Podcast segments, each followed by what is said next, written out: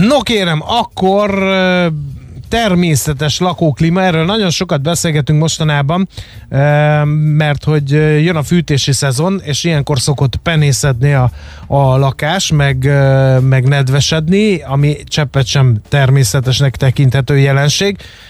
Úgyhogy az előző alkalommal a homlokzati hőszigetelésbe kezdtünk bele, mert ez sokakat érdeklő téma, és ezen a vonalon haladunk tovább, megpróbáljunk egy kicsit számolni, és akivel együtt számolunk, ő Kékesi Péter, a Baumit alkalmazás technikai vezetője. Jó reggelt kívánunk!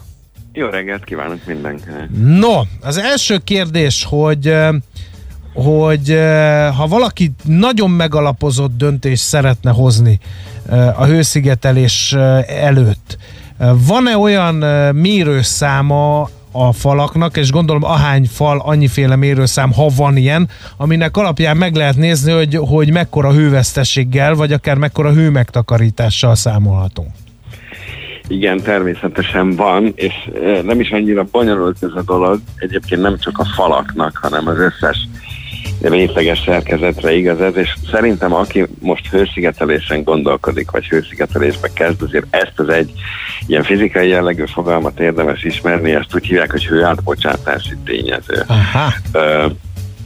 ezt K értéknek vagy U értéknek is nevezik. Ez azért érdekes, mert ez egy olyan fizikai tényező, ami még a jogszabályokba is bekerült. Azaz, most például ö, jogszabályok előírják, hogyha valaki például új építésű épületet épít, akkor bizonyos hőátbocsátást előírnak a falakra, a födémekre, a tetőkre, stb. Szóval gyakorlatilag minden épület szerkezetre. És maga ez a, ez a kis hőátbocsátási tényező, ez fizikailag nézve egy kicsit uh, rémisztőnek tűnhet, hogy watt per négyzetméter Kelvin a mértékegysége. De ezt nem szerettük általános iskolában és gimnáziumban, ezt a watt per Kelvin per négyzetméter. Igen, ez tulajdonképpen magyar nyelvre lefordítva annyit jelent, hogy egységnyi felületre, tehát egy négyzetméterre és egységnyi hőmérséklet különbség hatására, tehát egy fokkal hidegebb az egyik oldala a falnak, mint a másik.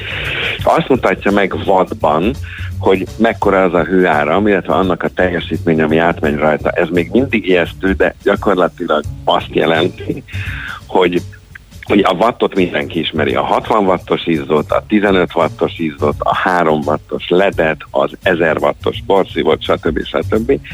Hogy ennek a segítségével, hogyha eltekintek most attól, hogy ő egységre vonatkozik, hanem a teljes homlokzati felületemmel, meg a valós hőmérséklet különbséggel összeszorzom ezt az új értéket, akkor azt kapom, hogy múltkori alkalommal beszéltünk ezekről a kádár kockákról. Igen ez a klasszikus, amiből mindenhol rengeteg egyforma van, és annál mondjuk egy ilyen 100-120 négyzetméteres homlokzatot számolva egy TD állapotra azt kapom, hogy a falam ebből a hőátbocsátási tényezőből számítva egyébként körülbelül egy ilyen 4500-5000 wattos fogyasztó. És ez már így azt hiszem, hogy mindenki Igen. számára érthető. Így már egyszerű. A rossz fal az olyan, mintha éjjel-nappal menne valami, ami 5000 wattos teljesítményű fogyasztó. Uh-huh. És tessék mondani, ezt az építőanyaggyártók feltüntetik ezt a mutatót? Vagy hogy tudom én kiszámolni, hogy van egy B30-as blokktégla falam két centi vastagon uh, levakolva, nem tudom mivel. Igen, az az érdekessége, és még egy kicsit bonyolítja a helyzetet, hogy ez a hőátbocsátási tényező, ez mindig a szerkezet vastagságától függ, tehát Aha. ezt számolni kell. Általában hőszigetelő anyaggyártóknak, de most már interneten nagyon sok olyan táblázat van, hogy a járatos és tipikus falvastagságokra ez előre ki van számolva. Tehát, hogy ezt azért, azért nem kell az embernek leülnie és elkezdeni számolgatni, hanem lehet azt tudni, hogy egy régi, hagyományos szerkezetnek, és most arányait tekintve érdekes, hogy mondjuk a 60-as, 70-es évek falszerkezeteinek ez a mutatója volt olyan 1,5 körül, és ma 0,24 század az előírás. Ez azt jelenti, hogy hát gyakorlatilag majdnem egy nagyságrendel szigorúbbak az előírások, és hát ezeket a szerkezeteket kell valahogy szigetelnünk. Mondom, ezt a wattot érdemes szem előtt tartani, mert, mert hogyha uh-huh. ha a, azt mondom, hogy 90%-kal is tudom csökkenteni a homlokzati hőveszteséget, hogy az azt jelenti, hogy a 4000 wattos fogyasztomból uh-huh. egyszer csak lesz egy, mit tudom én, 550 wattos, uh-huh. ami azért már sokkal barátabb. Igen. Van. Menjünk bele a milyen vastag legyen a hőszigetelés vitába. Ez egy ilyen kardinális kérdés, és ebbe a laikusok is bele szokták manőverezni magukat. Van olyan ökölszabály, hogy minél vastagabb a hőszigetelés, annál jobban annál jobb lesz a fal hőszigetelő képessége? Tehát a dupla... Van, tehát, igen? Igen, tehát olyan valóban igaz, hogy minél vastagabb a szigetelés, annál jobb, de hogy ez nem egyenesen arányos. És ez, ez azt jelenti, hogy az első centiméterek, mondjuk egy, egy rossz falra, amikor elkezdem, tételezzük fel elméletbe, centinként vastagítani a szigetelést, uh-huh. az első centiméterek sokkal többet hoznak a konyhára, mint később. Magyarul ez a körbe szépen elkezd laposodni. 4 és 6 centi közt a szigetelés vastagságban a különbség jóval nagyobb, mint 14 és 16 között, vagy 24 és 26 Aha. között szinte alig mérhető. És akkor ebből következik az, hogy ugye milyen vastag legyen a szigetelés. Hát a azt pontos... szokták mondani, hogy 7-10 centi. Igen, ez volt egyébként a korábbi, tehát most azóta szigorodott egyszer az előírás, most ez a 7-8-10, ez most az, a, a, a hagyományos 80-as években megfelelő szerkezetekre általában 15. Uh-huh. Mhm. Körülbelül ott tartunk, hogy ez az, ami egészen biztosan ö, helyre teszi már a falnak a hőátbocsátását, és ugye a, milyen vastagra még azért visszatérve csak annyi, hogy, hogy körülbelül ennyi, ha pontosan akarom tudni, érdemes kiszámolni, de két dolgot biztos lehet mondani, ne legyen túl vékony, mert a két-három centis szigetelés az, az biztos, hogy fél megoldás, és ne legyen túl vastag. Tehát ne legyen az, hogy no már, ha szigetelünk, akkor aztán, akkor ami belefér, és legyen 40 centis grafitos polisztirol a házon, mert fölösleges. Tehát ott már mondjuk a 30 és 40 centi vastagság közti különbség annyira minimális, hogy, hogy, hogy azt már gyakorlatilag ott odaérkeztünk, hogy már nem nagyon. Hát az pénzpazarlás akkor, igen. Így van. Mire érdemes figyelni az előkészületek során? Még ez is egy hát, dolog, tehát van egy, le kell verni a vakolatot, nem kell, milyen hőszigetelő anyagot válaszunk, miért ne? Igen, ez, ez majd szerintem a következő alkalmakkal uh-huh. még azért erre picit visszatérünk. Amit itt még én fontosnak tartok, az, hogy mire kell figyelni az előkészületek során. Pont arra korábbi alkalmakról beszéltünk a hőhidakról, hogy azért ne az legyen, hogy a jellemző épületszerkezetek közül az egyiket nagyon feljavítom. Tehát azt mondom, Aha. hogy a világ legprofibb nyílászáróit beépítem a, a a, mit tudom én, 60-as években épült kis blokktégla házamba, ö, vagy fölteszek például 40 centi szigetelést a falra, de minden egyébként tetőablakok maradnak úgy, ahogy voltak. Tehát, hogyha az egyik jellemző ilyen hőveszteséget okozó szerkezetcsoport nagyon elhúz, és nagyon jó lesz, akkor teljesen átalakul az épületnek a, a hő és megjelenhetnek hőhidak olyan helyeken, ahol eddig még nem is voltak. Tehát magyarul azért az egész épületet illik mindig nézni, és mindig figyelni arra, hogy lehetőség szerint mindent azonos mértékben próbáljunk följavítani. Uh-huh.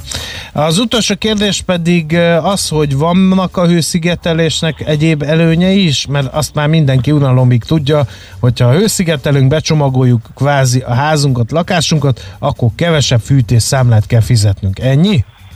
Nem, mint ha nem lenne elég, de hát még tudunk kedvet csinálni. Tehát, ami még nagyon fontos, hogy egy jó szerkezetet, ha becsomagolunk, hőtárolóként fog működni, tehát olyan lesz, mint az ágyba tett meleg tégla, tehát így működnek a kívülről hőszigetelt falak, és hát az hőszigetelés védi kívülről a szerkezetet. Elég itt a panelházakra gondolnunk, ugye panelfelújításuk zajlanak, talán aki lakott ilyenbe tudja, hogy a panel hézagok például be tudnak állni, ha teljesen tönkre mennek.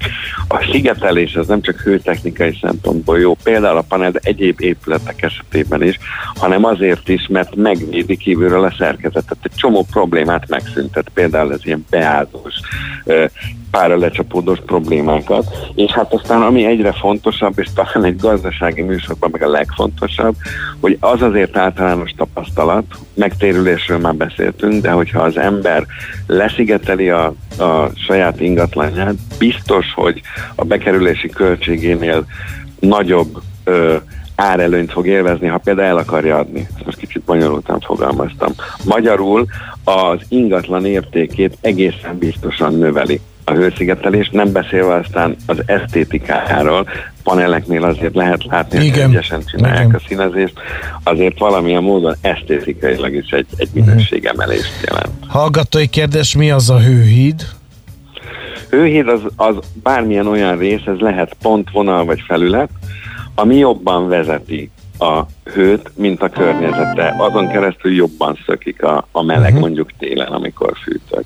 Uh-huh. Ez lehet egy eltérő szerkezet, mondjuk egy, egy jobb szigetelő téglába, egy vasbeton gerenda, vagy valami, de nagyon sok minden más is lehet. Uh-huh. És még egy hallgatói kérdés, mi a helyzet a harkályokkal? Ezért nagyon érdekes, amikor beszélgetünk ilyen dolgokról, hogy mik kerülnek elő. Igen. Ugye eljutott az, hogy szigetelni kell, 7-10 centi, eljutott az átlagembernek, meg hogy a harkályok kopogtatják a ő szigetelt házakat. Nem tudom, hogy mennyi időnk van, de megpróbálom. Nem sok. Jó, nagyon röviden a harkályokról annyit, hogy, hogy mi a Madártani Egyesülettel kapcsolatban már többször konzultáltunk ez ügybe, és kiderült, hogy a harkály azért nem annyira buta, hogy ő azért kopogtatja például a, a frissen szigetelt homlokzatokat, mert hogy itt kukacot keres, hanem sokkal inkább ez a pázsási időszakban a hím harkályoknak valamiféle területkijelölés, meg, meg, meg macsóságnak a, a jelzése, hogy ő hangosan tud kopogni. Tehát azt mondják, hogy ha nincs más, ő a fémvillanyoszlopon is. E, ezt olyannyira meg tudom erősíteni, hogy az elmúlt fél évben valamikor, mikor én jöttem be hajnalok hajnalán, akkor a mi rádióadó tornyunkhoz verte magát a, igen, a igen. delikvens. Kizár dolog, hogy abba kukacot észlelt volna, Így hiszen van. az fémből van. És, és a, a hőszigetelés szempontjából az a tragédia, hogy lehetne ez ellen mechanikailag védekezni. Tehát most elméletileg mondom, hogy akár egy fém hálót vagy fém lapot is megpróbálnék beépíteni a, a réteges szerkezetbe valahova, de mire ez a szerencsétlen harkály rájönne, hogy ott hiába ö, kopogtat egy idő után, tehát hogy addigra már a külső vakolatot szétverte. Uh-huh. Tehát nagyon nehéz ellene védekezni, és arra jutottunk, hogy a legszerencsésebb valamilyen módon megakadályozni, hogy ő egyáltalán ott kopogtatni akarjon, és erre a legjobb az, hogyha egy teljesen sima felületet tud kialakítani az ember a vakolatból, akkor is meg tud rajta tapadni, ha nagyon akar, de remélhetőleg akkor inkább keres egy olyan helyet, ahol ez a, a struktúrából adódó rücskös felületbe jó bele tud kapaszkodni, meg meg tud támaszkodni. De sajnos azt kell, hogy mondani, hogy ez egy egyre, főleg zöldöveti helyeken egyre erősebb és egyre élő probléma, hogy mit lehet csinálni. Ráadásul a másik oldal az, hogy a harkály azt hiszem, hogy nagyon komolyan védett állat, tehát hogy ez Igen. nem úgy van, hogy az ember akkor lecsapja meg lelövi, mert hogy annak komoly eszmei értéke van. Igen. Hát egy élmény volt a beszélgetés most is. nagyon szépen köszönjük a, az információkat, további jó munkát kívánunk. Köszönöm szépen, szép napot mindenkinek. Minden jót! Minden jót, viszontlátásra. Kékesi Péterrel, a Baumit alkalmazás technikai vezetőjével beszélgettünk a hőszigetelésről, és, és csak utolsó igen. sorban a harkályokról, igen.